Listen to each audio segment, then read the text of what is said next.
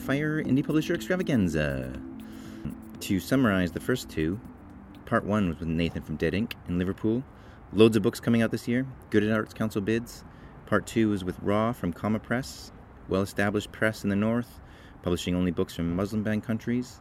And now part three is with the smallest of the. Do you know?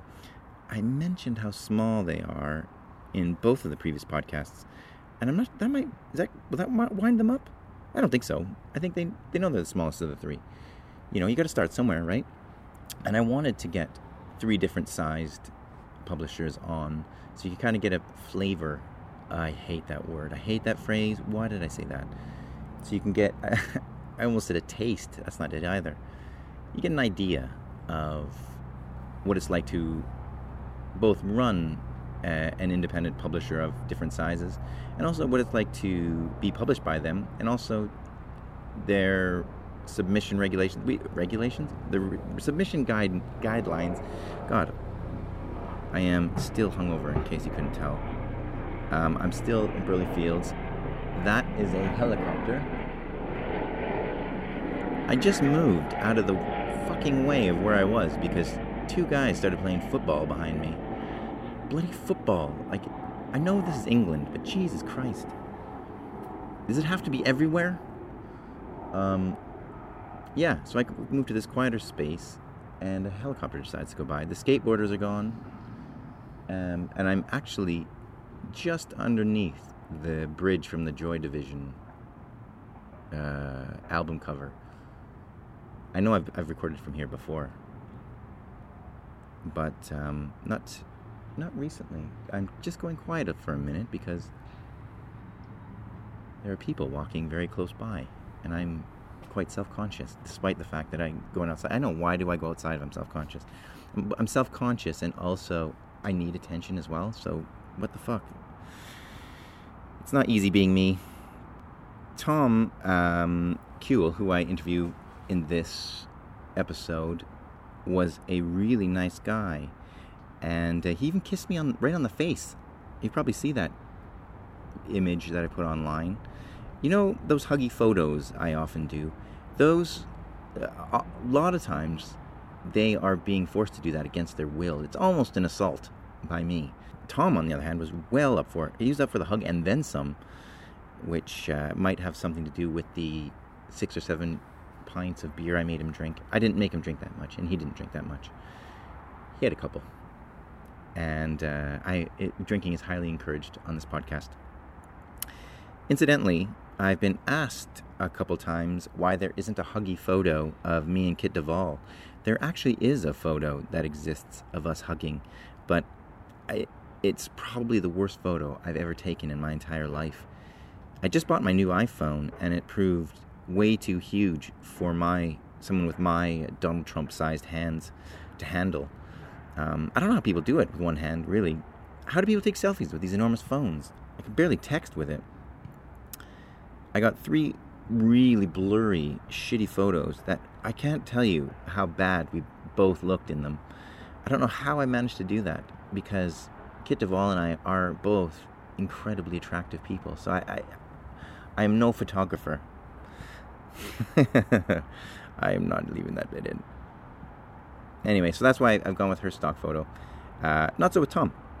With practice, I've just about managed to figure out how to do these photos. And, you know, I really wish I had proper man hands. That I could just, you know, just life would be so easy. Oh, God, the football people, they're actually walking towards me now.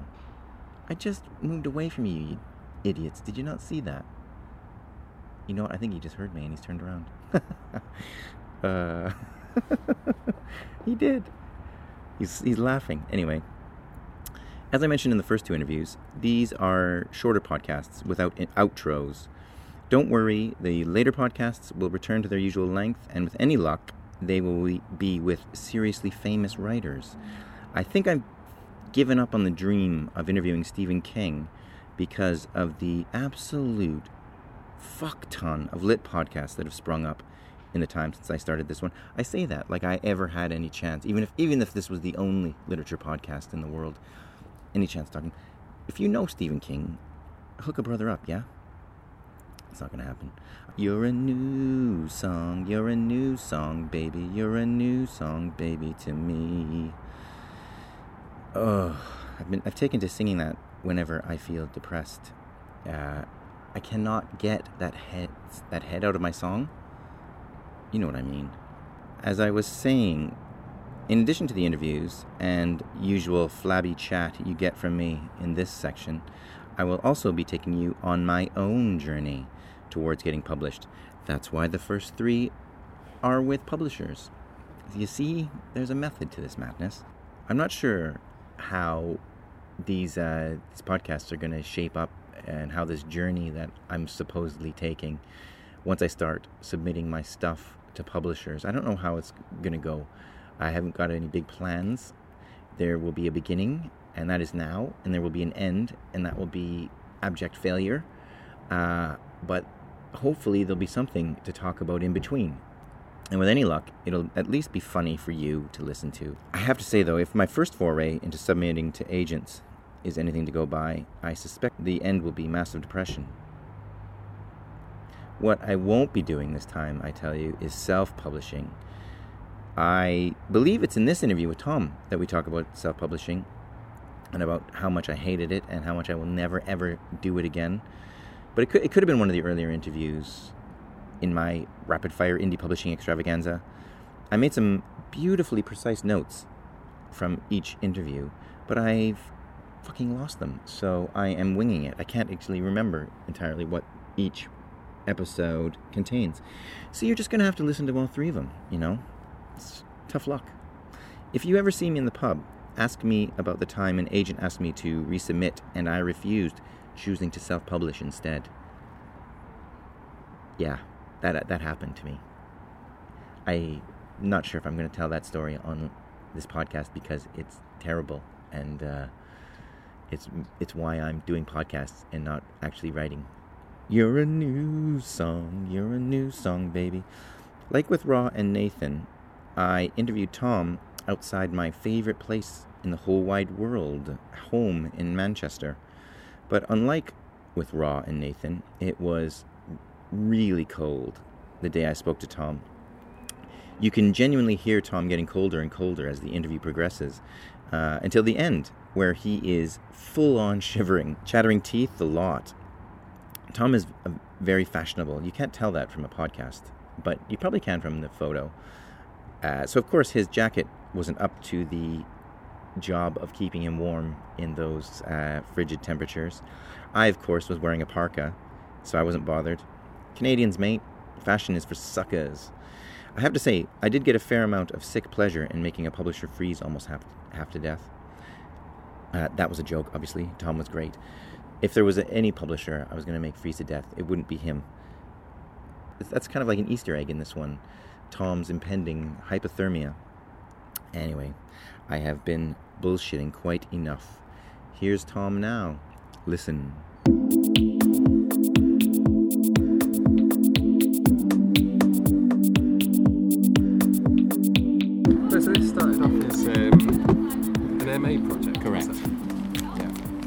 What, was the course? Uh, it was the MA in Creative Writing at um, Manchester Met. Oh, wicked. Yeah, so I imagine you know probably some of the people around there. I know uh, Nicholas Royle. I've met a few everyone, times. knows, um, everyone fucking knows Nicholas Roy. yeah. God, he is not getting any more mentions on this goddamn podcast. Um, have you met um, Monique Roffey? Sorry, say that again. Have you met Monique Roffey? no, I don't even Um, know what you're saying. Is that a name? Yeah, yeah. She's just started uh, teaching there, but she's one of our authors as well. Money. Monique. Monique. She's not on your list. She's on. She's we're doing this year, so. Oh, I see. What does she write? Well, she's um, she's quite a big name for us. She's a Caribbean writer. Yeah, so I probably should know it, but I this that, this is a bit embarrassing because I never.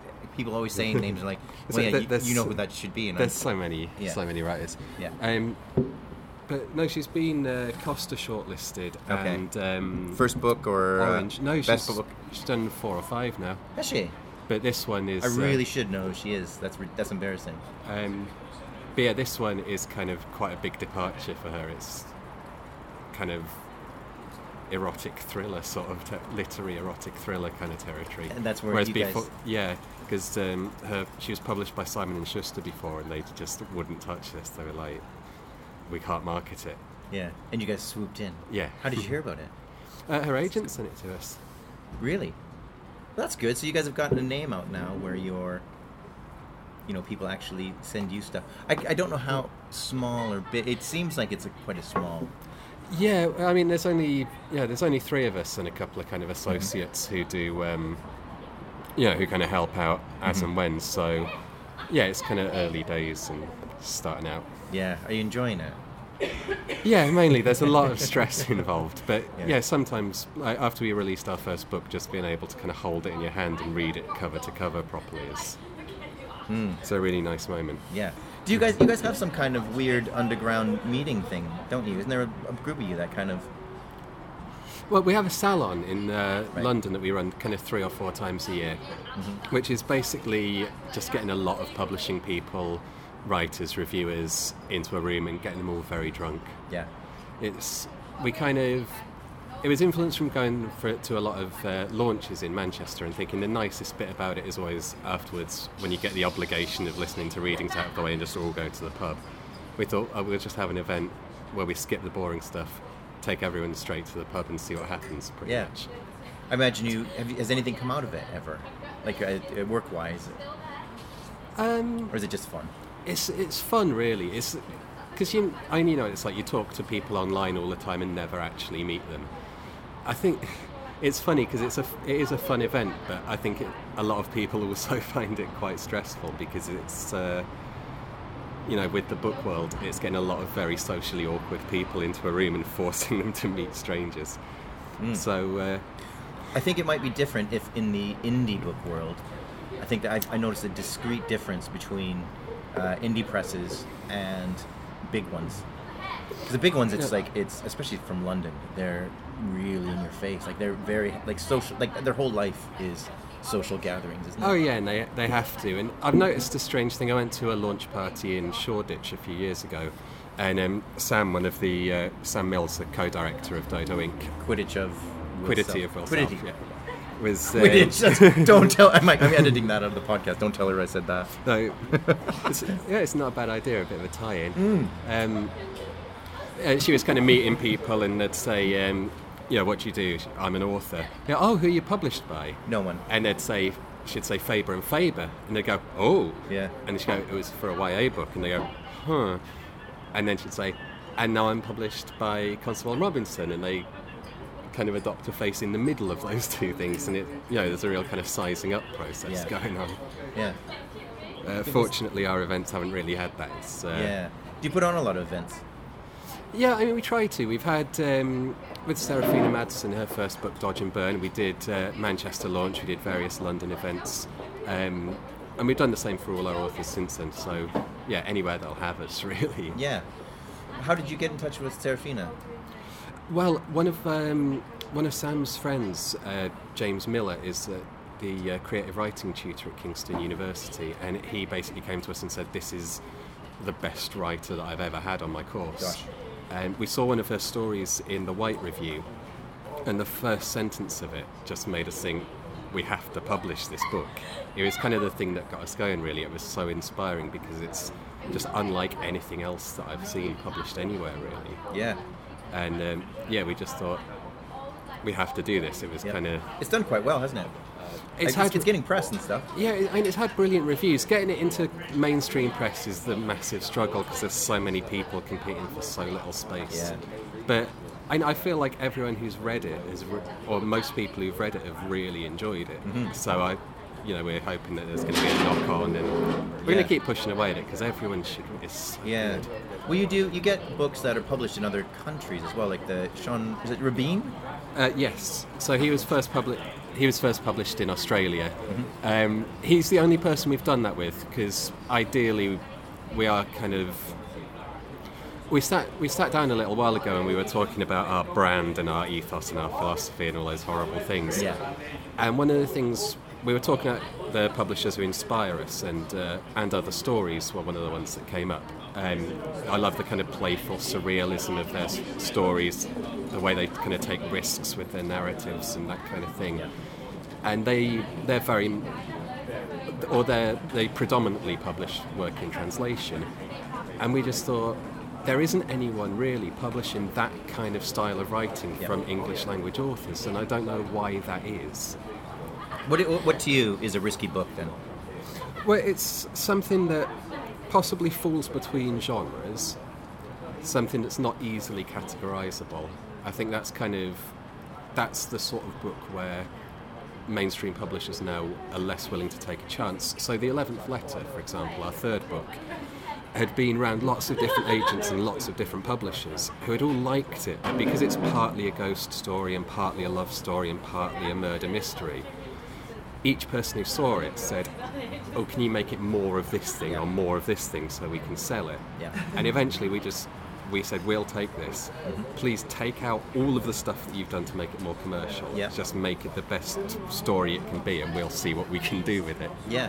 Did you do a lot of Do you do a lot of editing with something like that though? Do you so you don't have a Oh. lot of input into it? No, no, definitely we edit to make it as good a story as it can be, but we don't edit it to be Commercial. commercial. Um, Sam for ex- has done a lot of work with the literary consultancy. She- You know, she's got years and years of editorial experience, but her approach is very much, I will edit this the way I would want my novel to be edited. Right. You know, she's had a lot of frustrations with people trying to stop her putting talking dinosaurs into her novels and things like that. Right. So that's what you mean by risky, basically. So the stuff that can't really find a place on Waterstone's bookshelves. Yeah, I mean, I think there's always a thing where it's important for us to still have a good story as well. And novels like the Rorschach texts would be a, a great example, or the, the end of Mr. Y, where there's something challenging going on in the story, but it's still presented in a way that really kind of takes you to the end as well. So it's.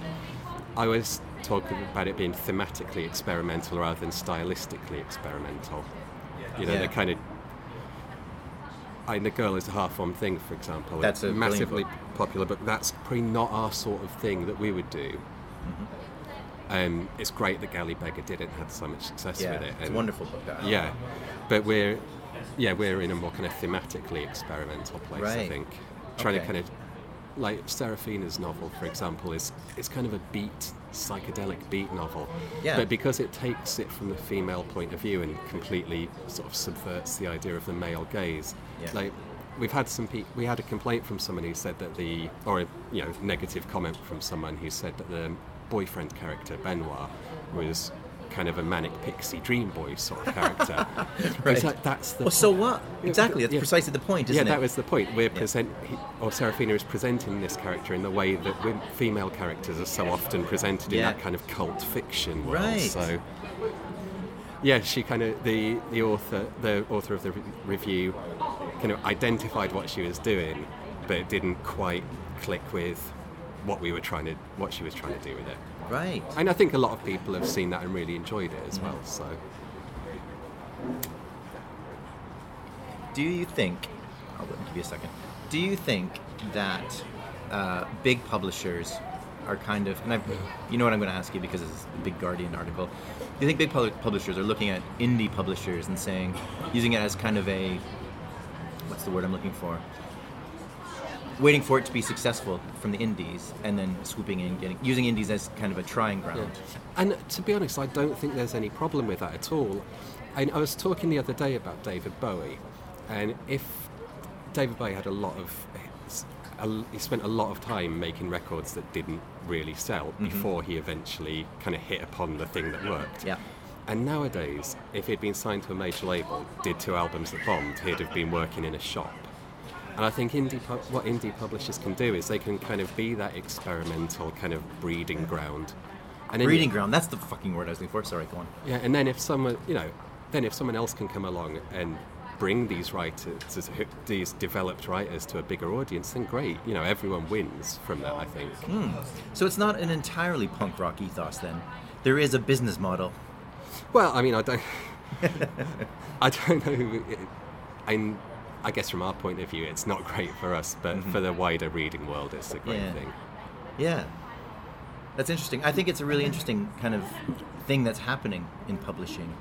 That I, I'm, I'm glad you say that. That you think that's a good thing because I, as a as a writer, I think that's a good thing as well because there's a lot of. Well, if you're a new writer and you're especially a novel, it takes so long to, Yeah. to write something. To, to spend that amount of time writing something and it to go fucking nowhere is a bit of a drag. Yeah, I imagine. yeah.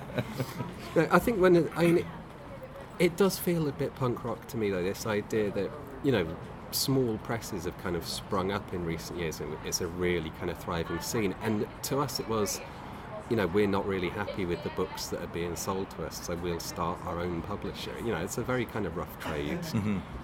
Sort of, uh, and I think that what's happened, like we crowdfunded because none of us has got any money, basically. And we had a great kind of groundswell of people saying this is a brilliant idea, we want to support you.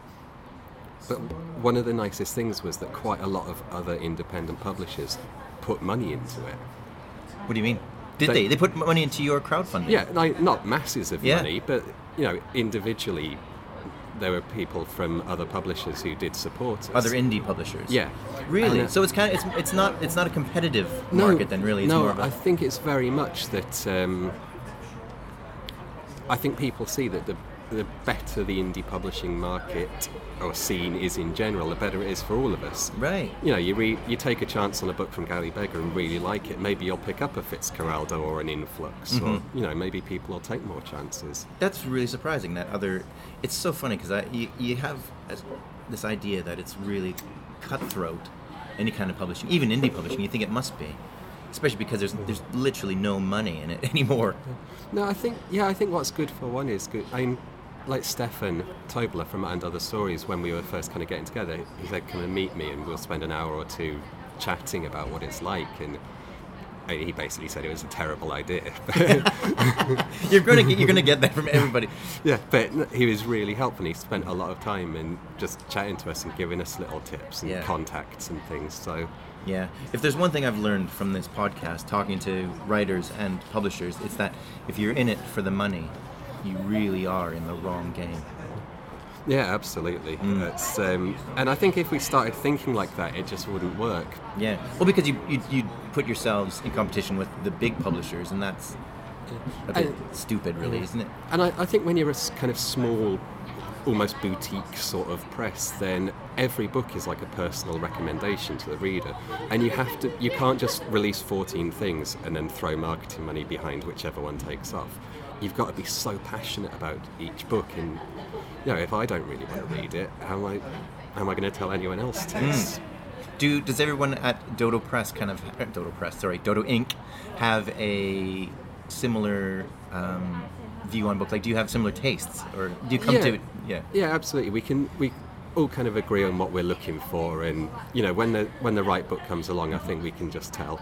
And it, yeah, if one of us didn't like it, then it wouldn't happen. So, say a new writer that you'd not heard of. Do you take submissions? We're kind of we're quite limited in the amount that we take at the moment, just because it takes up such a large amount of your time, mm-hmm. and we do still get quite a few. Right. So how do you if how would a writer who's not been published yet what's the best way for them to get noticed by independent, independent publisher then? Probably to publish in places like, I mean, if you're not agented, to get into places like um, the White Review or Minor Literatures or places, 3am magazine, places like that where you can get an example Is of that short work. stories mostly? Yeah, yeah, normally. Um, or yeah, or if you're writing articles, or you you know, you're putting your work out there in some way that people can find. I mean, that that's very much how we got. Uh, that's how we got Seraphinas, for example. Um, or to be honest, just personal approaches. If you're, you know, if you clearly have a sort of um, I don't know what the word is, like affinity with someone, you speak to them online, you kind of see what each other do. And you say, hey, I've written this thing, will you have a look at it? Then that goes quite a long way sometimes because you already have a bit of a sense of what the person's like. Yeah. And I realise that makes it sound a bit cliquey, but I think, you know, at the same time, it could be someone in a different country, it could be someone you've never met. But it's just being involved, I think. Mm-hmm. And Galley Beggar had a thing for a while, I don't know if they still do, where to submit to them you had to show that you had bought one of their books in the past. Right. Interesting model that. Yeah, but How, I- like what? You just send them a receipt? yeah, pretty much. Really? So if you okay, so if you buy, really, okay, that's interesting. But I think it kind of, a lot of the time, you, you do get, and we're very clear about on our website, for example, about the sort of thing we publish, and people will just send, people will just submit their books to everyone that they can find. Mm-hmm. Know, like, we're clearly not a science fiction publisher. Yeah. You're utterly wasting your time Yep. because even if we loved your book, we'd probably have no idea how to sell it. To be Right. honest. So I think Well, that's me finished. Anyway, we'll just stop this podcast. No.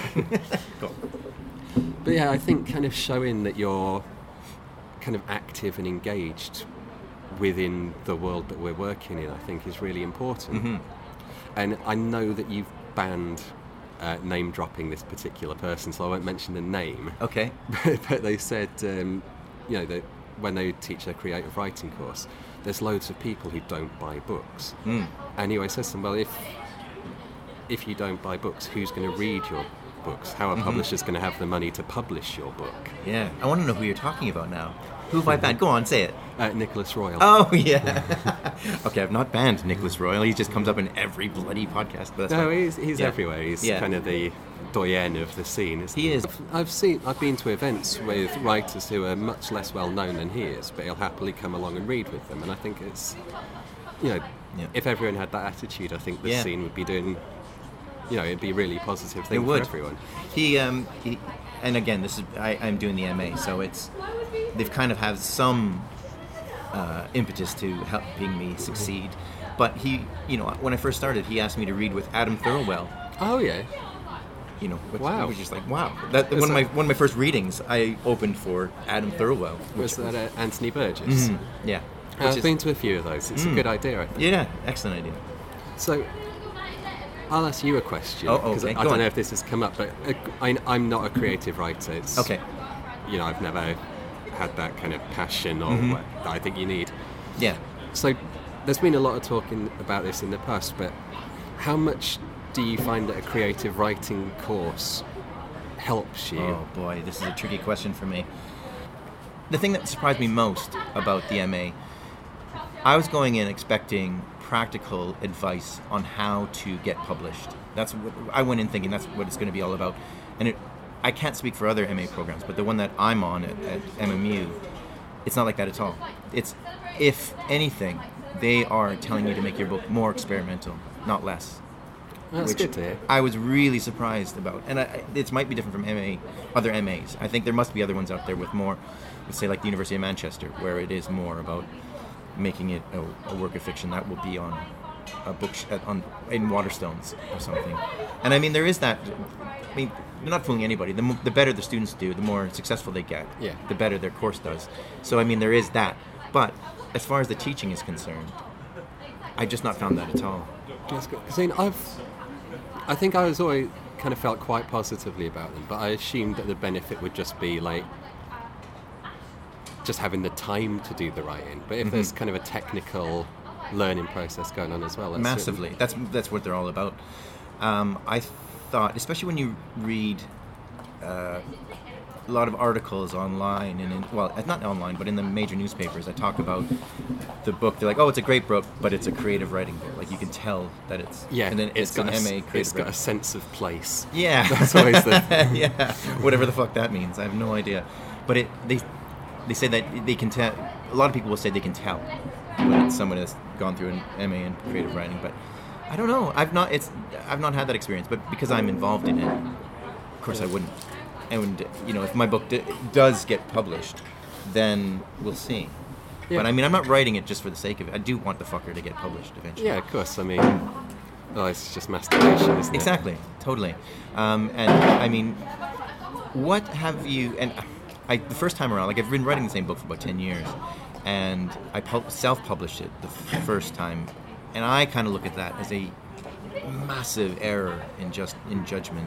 What do you guys? What do you think about self-publishing? And I know Yeah, I'm asking I- a publisher. what do you think about self-publishing? Go on. I mean, if I was a writer, I wouldn't self-publish. No. I don't think. I think there's. Um, I think that I know gatekeeping is kind of a bit of a pejorative term, but I don't know. I think that a publisher can help make your book so much better. Mm-hmm. You know, you if you just write something for yourself without. I mean, I'd be when I've written essays and so on. When I've worked with an editor, it's been such a great experience. Someone who can kind of challenge you and say, you know, you need this doesn't pay off because you haven't built it up properly or you're not clear enough here. Mm-hmm. I just I think that's such a such Yeah. a positive thing. And then even a small publisher can help in terms of giving you credibility, in terms of being able to get you into places. Yeah. I mean, It is a tricky one because it, it, there's a fine line between um, editors making your writing better and editors, like you say, sculpting it for a market. yeah. Yeah. Yeah, it's a weird one, and it's. I think it's one of the most difficult things for a new writer, anyway, to know to know who to trust, really, as well. Yeah, that's true. I mean, there's a guy I called Dan Holloway who wrote an essay for my blog a long time ago about. Um, he's very positive about self-publishing, and he thinks it's this kind of. He thinks it's where the next great literary movement's going to come from, and I can kind of I can see where he, I can see the logic of his argument, but at the same time, when you look at kind of what's out there that's coming from self-publishers, It's ninety nine percent shit. Well, it's, well, it's very genre. Yeah. Well, see, I wouldn't even say that. See, I, I, I, I don't. I, I'm not fussy about genre fiction or literary fiction. Um, mine's probably falls into a, a certain genre, but I think you. I think there's good genre fiction. Oh, absolutely. So what I what I mean to say is there's there's certain genres that will thrive with self-publishing, but it tends to be kind Erotica, of, yeah. fantasy, uh, science fiction. Yeah. And if I ever see another book which has got a title and then says like a thrilling story of this, this, and this, Yeah. like all of my SEO terms in the title, Yeah. yeah, I know. I think the the thing that I wish I'd done before I self-published was actually read more self-published books, um, because you get when you finish writing something and if it you send it out and it gets rejected by everyone basically, you think, well, I've spent all this time. I'm just going to publish it myself. But I think it's better.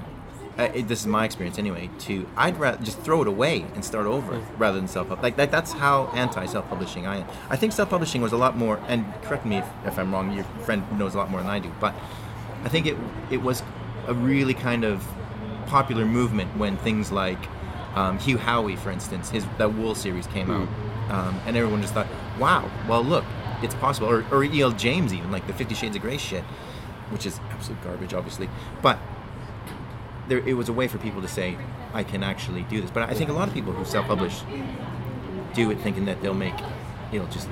People just don't know me. They don't know the book. They don't understand it, and it's going to make millions, despite that. Whereas, you know, no book makes millions.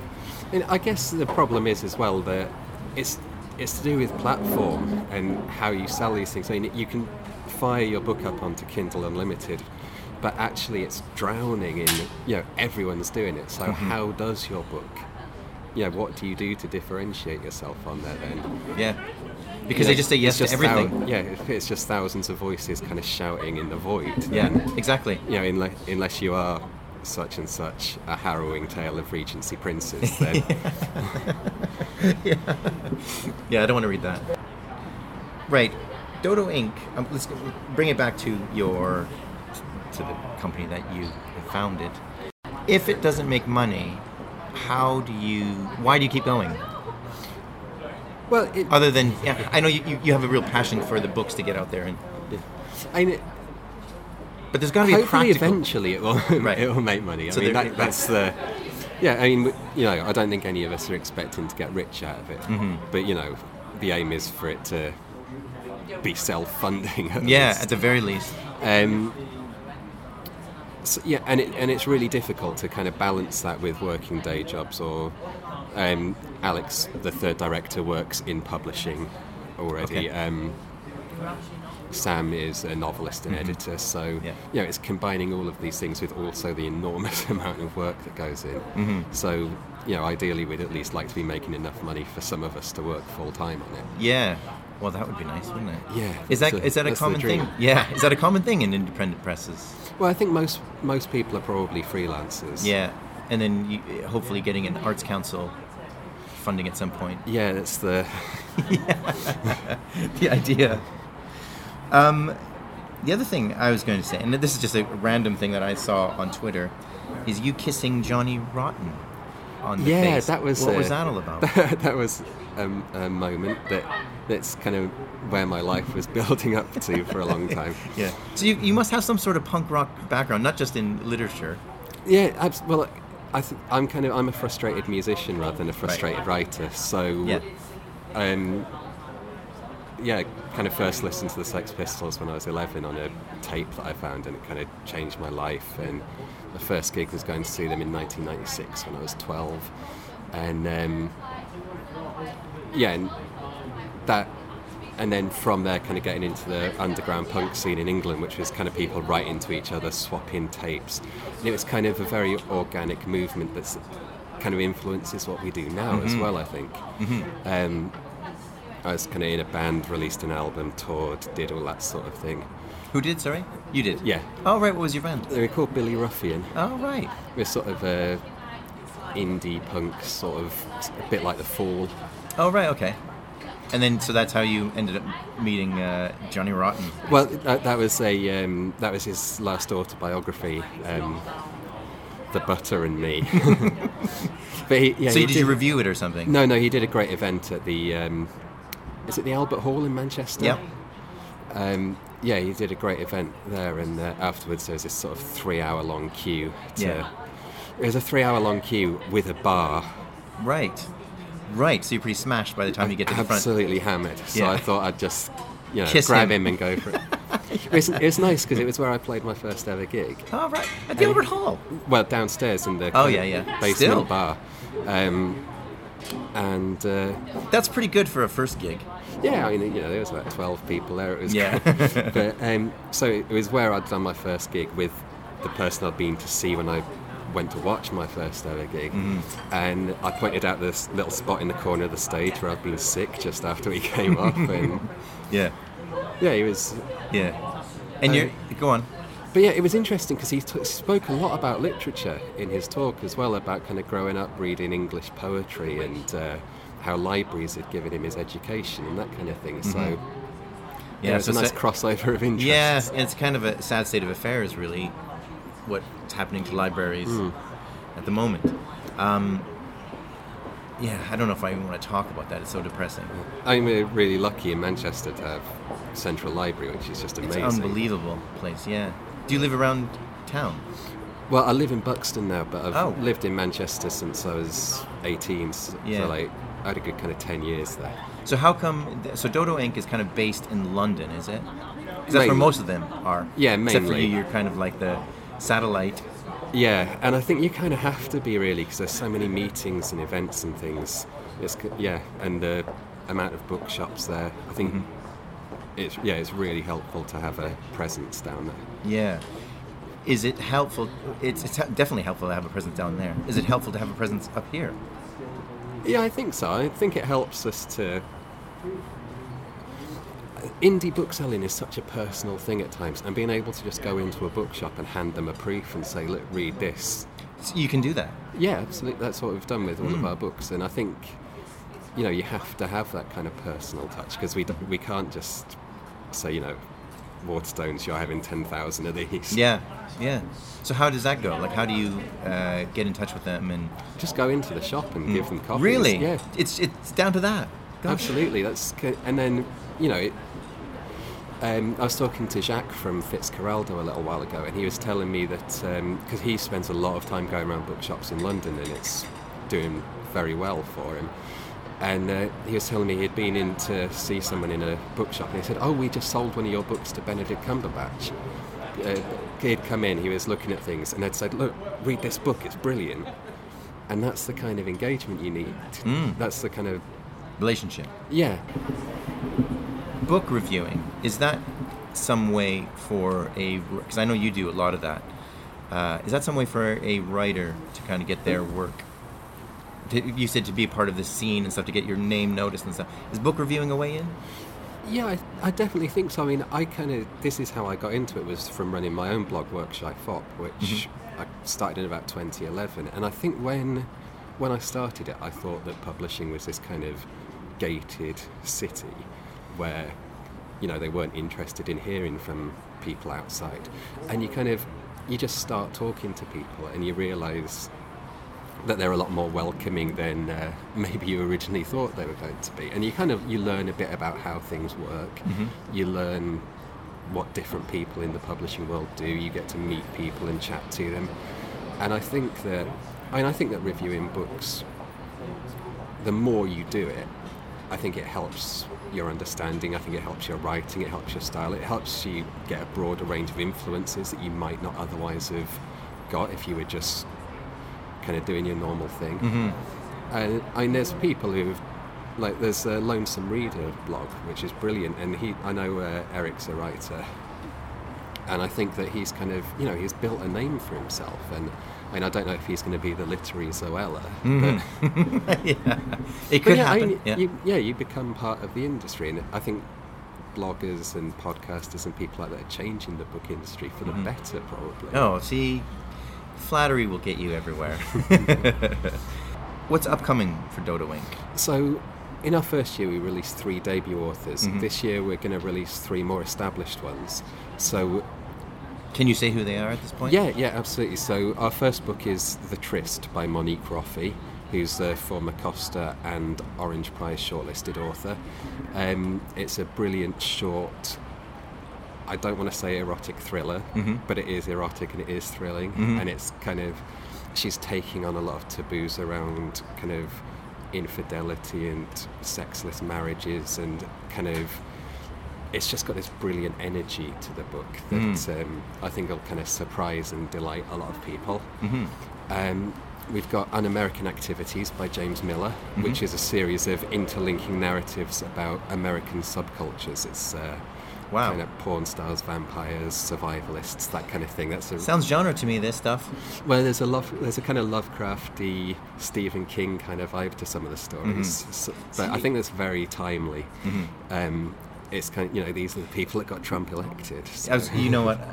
I was going to say that. I I think genre, especially stuff like that, is going to be probably more popular now that you know. Well, maybe less popular because the world is actually going to be a dystopia. Yeah, I've told James that like we started working on this book about a year ago, and more and more of it is coming true. I know. So I've told him he's got to write a kind of socialist utopian fiction next yeah, time. we, I think the next big book is going to be like you say, some really happy, wonderful place that you know that we can escape to from this terrible world. I, well, I, yeah, our third book is kind of a quest to do something like that. Mm-hmm. It's uh, by a writer called Neil Griffiths, and it's um, it's a huge novel. It's uh, Dostoevskian.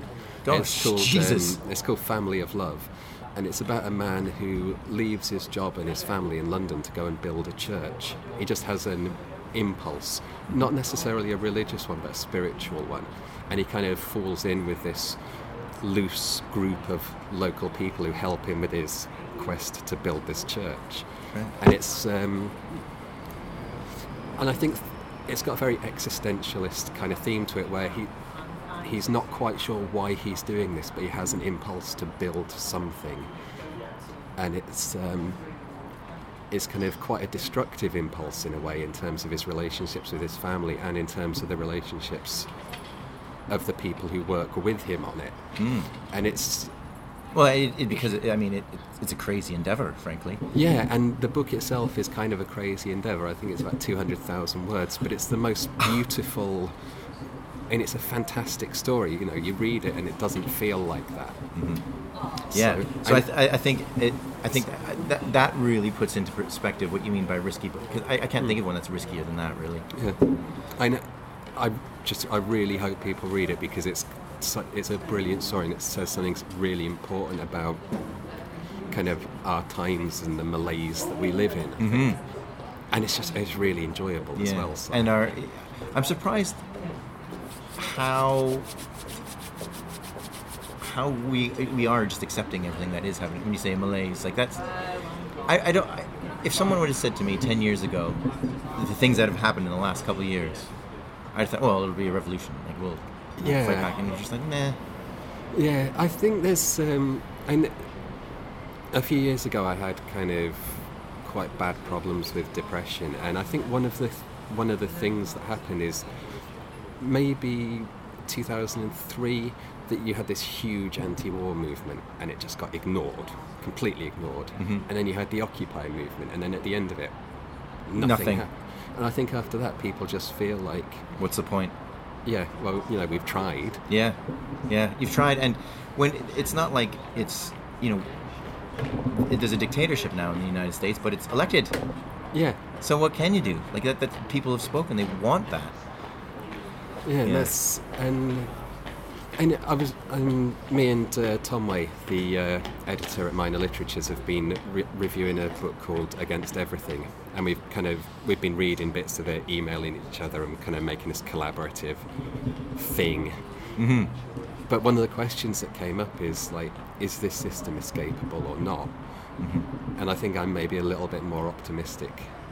Yeah, I think you know if you were probably a Roman or a uh, feudal peasant, you probably thought you know there is no system other than this system. Mm-hmm. Yeah, it's a it's a good point. That you know, it always seems when you're in the middle of something, you always feel like you're trapped in it, and there's it's the only thing that's possible. Yeah, yeah. I, I think. I think that might be a good depressing point to finish on. That's great, Tom. Thank you. I was going to Support, call you support indie publishers, and we'll Yeah. you know we are we're the we're the the, voice. Yeah, I like it. Thank you very much for doing this. Well, thank you.